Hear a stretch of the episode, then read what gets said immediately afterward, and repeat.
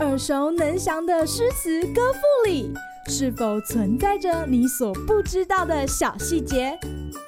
快跟着师傅麦恩居一起补充韵文当中的小惊喜！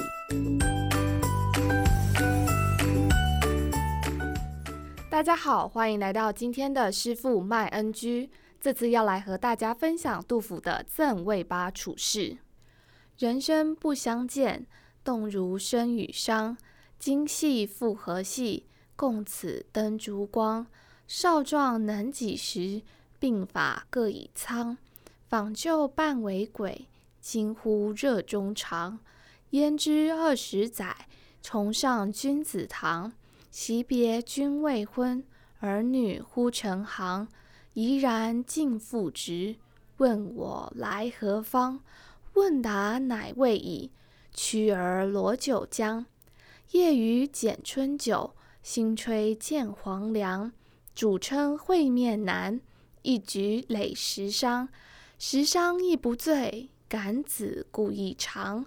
明日隔山岳，世事两茫茫。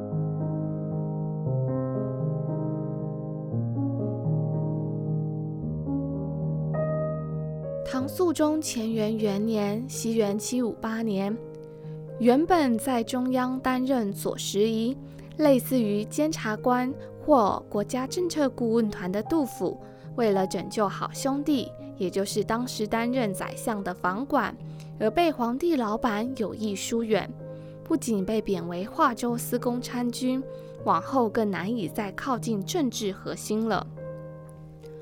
而杜老爷在华州任内时，曾告假回到洛阳逗留一阵子。乾元二年（西元七五九年），他又匆匆地赶回华州，顺便探访年少的友人卫八处士。卫八确切是指谁，并不清楚。卫是指对方的姓氏，八是指他的排行。不过，我们能从“处士”二字理解，他是一位隐居不当官的人。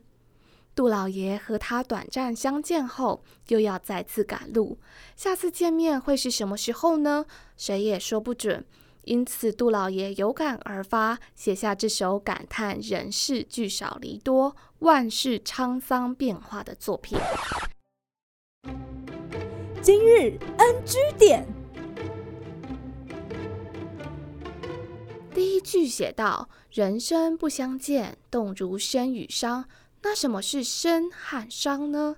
这其实是指身星与商星，它们是二十八星宿中的两颗星。身星在西方，商星在东方。因为各在一方，所以并不相见。后来多用“动如参商”形容分别而无法相见。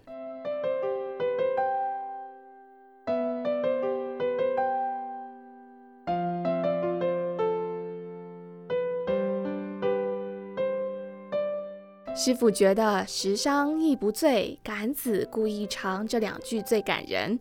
难得与友人相见的杜老爷接连豪饮十杯酒，但却没有要醉倒的样子，这是为什么呢？毕竟杜老爷可不是李白呀。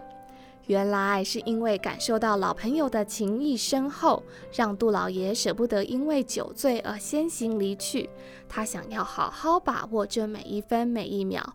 如此细腻的情感夹在诗句中，读起来真的令人动容不已。好啦，今天的师傅麦恩居就到此结束，谢谢大家。感谢收听今天的师傅麦恩居。想要了解更多有关韵文的趣味知识，请记得按下订阅键，follow 我们，让你的诗词歌赋不 NG。